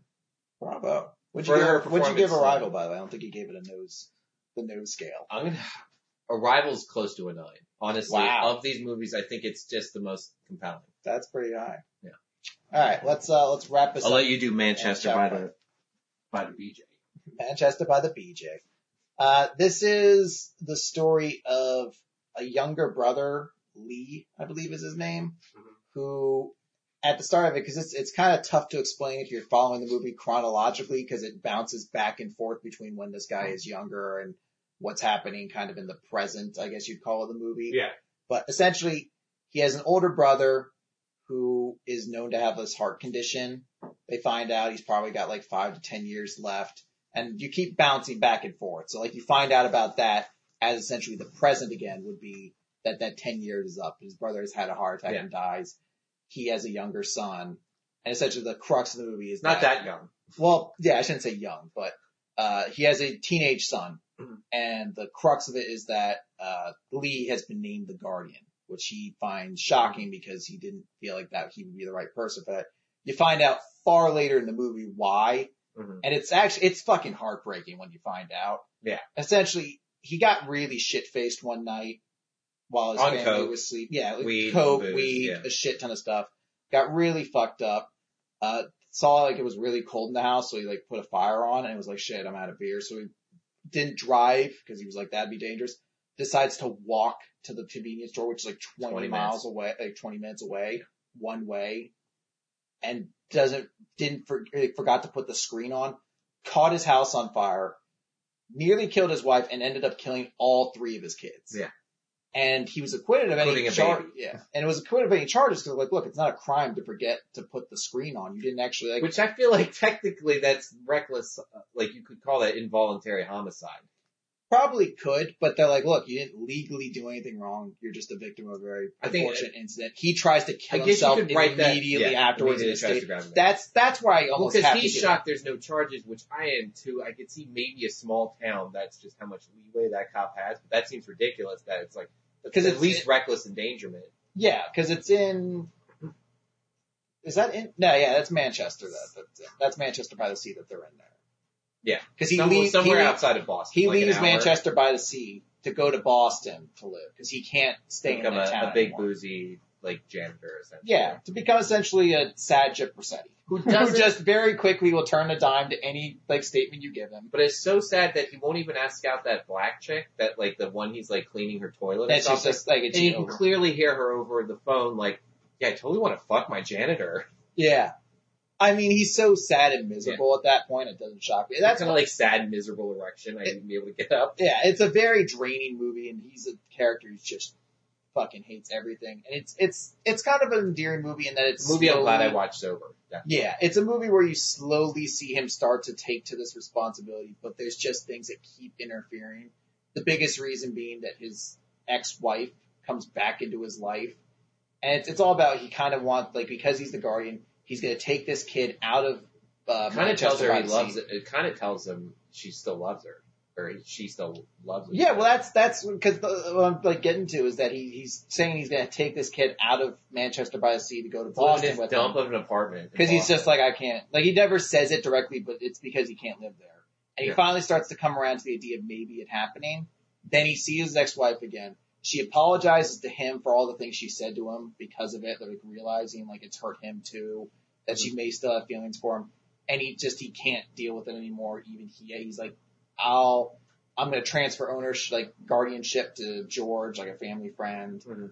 and get a play. Like that's, I mean, I'm essentially just finishing the movie. That's how it essentially ends. and then like- goes to have his drink, gets bumped into somebody. and just fucking. The guy says. "Excuse me," and just the most heinous sucker punch I have ever seen thrown by Casey Affleck. Yeah, That's my fourth favorite scene. it's such a great shot. You're like, holy shit. And like a bunch of guys start beating him up and they're like, oh, what are you doing? Like, no, a bunch of guys should beat you up. If you're taking that bad of a sucker punch against the stranger, Yeah, it's it's pretty brutal. You don't feel much guilt for much uh sympathy for him in that one, but I mean, it's it. I thought it was a really well done movie in the sense that it doesn't play anything to like it doesn't seem to show one side of things. It really like you it's not don't very sappy. Yeah, yeah, it's not sappy. You don't get the sense of like, oh man, Lee, what a you know forlorn, tragic character. It's like, nah. I mean, a lot of this stuff is kind of on himself, but at the same time, it does go enough to show like, you know, even though the wife suffered probably the most of anybody, he Mhm. still has to carry the weight of three dead children Yeah. on him constantly. You know, he he has to deal with the fact that now he's the guardian for this kid who just can't stand him, and just really great scenes, like the scene with the the, the kid where he like is trying to like put chicken in the freezer and just starts having like a mental Yeah. breakdown over it. And Which it you all think connects. maybe it's like, oh shit, does he have the same thing that his dad had for a second? Yeah, I was worried about that. I was like, oh god, don't do this to And this is when you find out too. Yeah, that was that was going to be heartbreaking. It's yeah, a movie you definitely do not want to watch under the influence. No, 'Cause I it- wouldn't. and don't watch it if you're in a dark, shitty place to This begin is with. was actually what I started. Oh yeah, I mean, I definitely It's absolutely. also the one that's least fresh in my memory I, I I liked it a lot. I mean, I like those kinds of movies that can you know tell you like a, a character story and you know if they're sad or anything Uh-huh. that. Usually doesn't you know hurt me too bad or anything like that. But it, it's a dream. I think why I I give Casey Affleck for it is just what that kind of like to put that performance into that character who's just so drained yeah, and has to still have those flares of emotion. Like he he nails every scene he's in. Like it's I I, I, I, would think agree. Yeah, a lot went had to go into that role. I think he did an excellent performance. Once again, taking it back to versus Denzel Washington. I think it's a character that's just much more subdued. It's much more like still waters run deep. You know, you know, that, like there's a suffering and a hurt in him that generally he doesn't say out loud. It's just something you kind of assume from the beginning. yeah. and then it gets confirmed when you see the fire scene with his kids. It's just not, Which- there's not as, there's not as much, like, there's no memorable lines really, I'd say from it.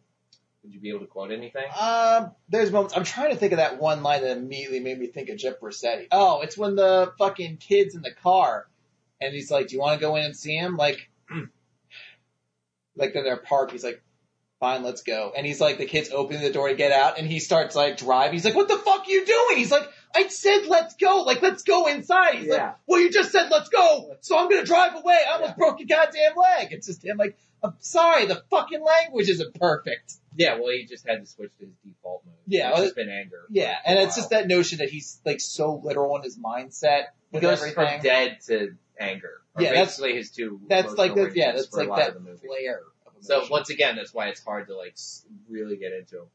Um, I would say this though, I would definitely consider like Casey Affleck now to be the superior acting Affleck of the two. Once again, I don't. Oh, maybe not superior, but I would definitely say you can't consider Ben like the better actor of the two. Of I need to see se. more range. Uh, it's not from I him mean- as an actor. I mean that character only had a small Uh, okay, range. I'd say check out um. and I, uh, the last well, one was that one with Brad say- Pitt as Jane, as uh, Jane, uh, Jesse James, which is I would say check it's out all Brad Pitt and almost no. out of the furnace, but I'm like, mm, that's another movie that you can't really watch under the influence of anything. A movie with a much more decisively sad and tragic ending too. Yeah, I would have to. uh You know, I did enjoy it. Unfortunately, the movie suffers for me just because it's the one I watched less recent, so it it doesn't strike into my head. I did love the movie. I thought it was really good. It's you know, it was kind of like uh, it was the Beasts of No Nation of me for this year. We're like, wow, this thing just gets sadder and sadder for the most part. Yeah. Except Beasts of No Nation never really gets happier. As I was gonna say there is a slight bit at the end that seems to suggest at least things are improving for Which, them. which I do kind of like those movies sometimes. The ones that are sad, sad, sadder, sad, sad, sort of happy ending. Where it's Yeah. like, in context, it's very happy. Period.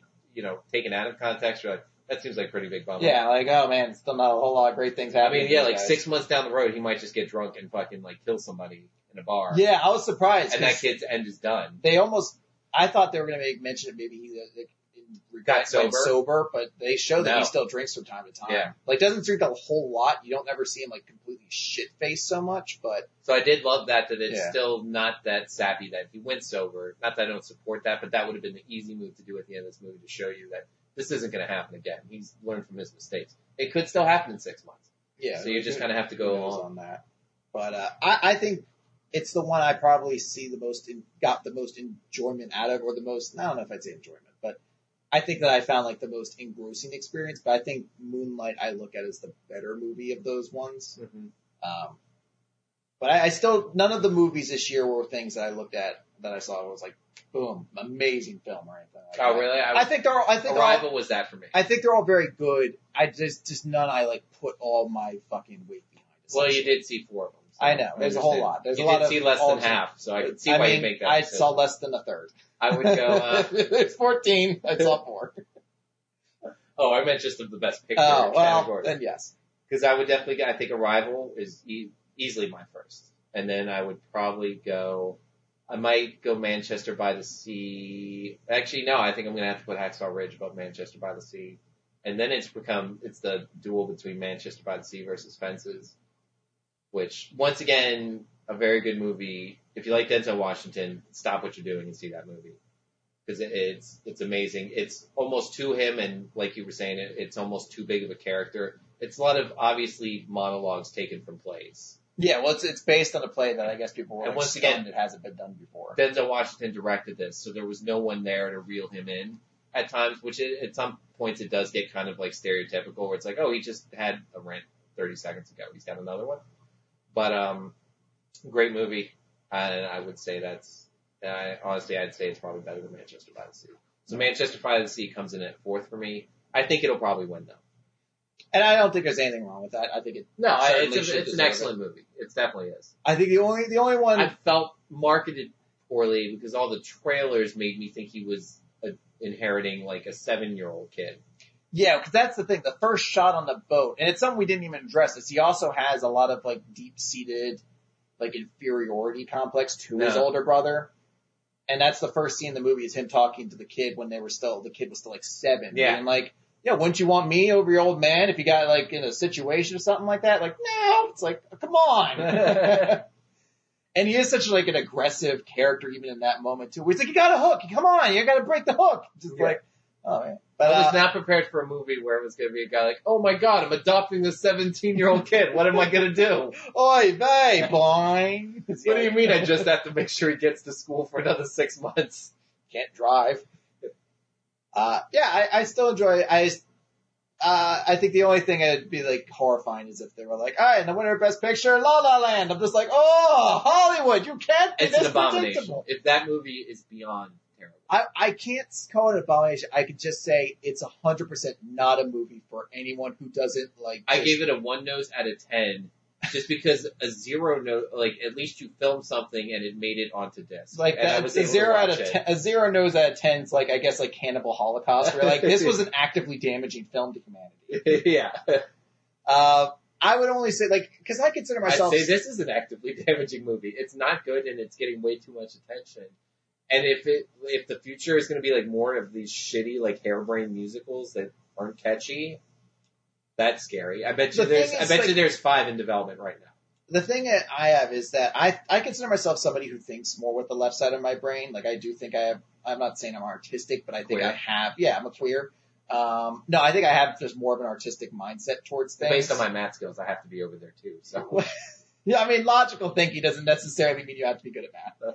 But just, I feel like I have that left side. And even then, I'm still like, I'm still saying here, like, this is such a douchey. Like, there's no sense of, um, self-awareness or, like a very base amount of it, and then there's just no. They don't like it's such a romantic movie that just doesn't take any like turns that Yeah. you wouldn't expect. It's a hundred percent exactly as you feel like it would.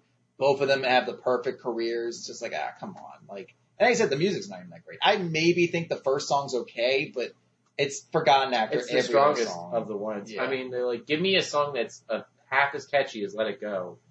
Anything I could name, and I can't name any of it. It was all except the. the well, I feel like I ran so far away cover. Yeah, I feel like it's so much of just of different variations of that first song and the Yeah. song they play on the piano. And that song he plays on the piano is just awful to me. So I don't, I, I don't go as far as you where I'm like, it's a horrifying. If it movie. sweeps it, But I would say it's, it's, no, it doesn't deserve any. and I don't think there's anybody talking of. I hope there's not talk of giving that best director. Uh, I think it may Could be. you, Matt? What if it sweeps the big four? I mean, best that would picture, be, best director. it would be Hollywood essentially, first and foremost, revealing just how shallow it is, but it Yeah. would also be pretty huge to be like, wait, none of these other very worthy people got nominated. Hey, look, we gave the blacks a shot at it. Yeah, they had a chance. We gave it Cottonmouth got Best Supporting Actor for a movie he was in 30 minutes of, if even. But uh, I, I think there are people out there who are going to enjoy it. It's just I'm not one of them whatsoever. It's it's far too much into itself and just so long, so long with nothing happening. I I watched half of that movie in a day. Had to stop because I was so bored. Came back and I was like, oh my god, there's still another hour of this shit, and it still felt like it took four hours to finish. It's like, oh my god, when does this end? I w- it was hard to get a beat on you for this because I last year I caught I saw you watching at least a couple. this year I didn't see you watching any. My nightmare I was gonna get here and you're like I didn't see anything. And it's like I sat through La La Land for nothing. No, I at the very least, it's like I knew I had to see La La Land and Manchester by the Sea, like just like the most obvious nominees. But yeah, I, it's it was a long, it was it was a shorter February than I thought it was. But oof, yeah, no, I still managed to squeeze a turkey like La La Land in there. I uh the one thing I do want to mention, uh my third favorite scene behind the chair hitting from Moonlight. And uh oh god, what was the number two one? Was it the spinning La La Land scene like J.K. Simmons like J.K. Simmons went the other way. Number three is, you know, favorite, most dramatic. I'll put it that. Is that in Jackie they actually recreate a six second scene of him getting shot, Mhm. JFK, which is nuts to see that, like done with the everything we have at our fingertips today. Yeah, And uh, uh, number six would definitely have to be, if you don't see Hell or High Water, at least check out. There's one scene where this guy, like some wigger's talking shit to him in a truck, and just gets his shit pushed in so quickly and so dramatically. It's absolutely worth seeing. Are you looking for that? I'm trying to find the GIF of It's it. It's gotta but, be. uh, right? I'm sure it is. Let's uh let's wrap this up though and uh finish up so we can. We'll announce the close out. results in the net. Well, I guess there's. no It's pretty obvious. I've seen everything Yeah, I you, you, I can't actually. You didn't see anything I didn't. So. Yeah, so I can't actually win. So yeah, I'll be doing a boot camp with Tommy, but Oh, fit in the hot yoga.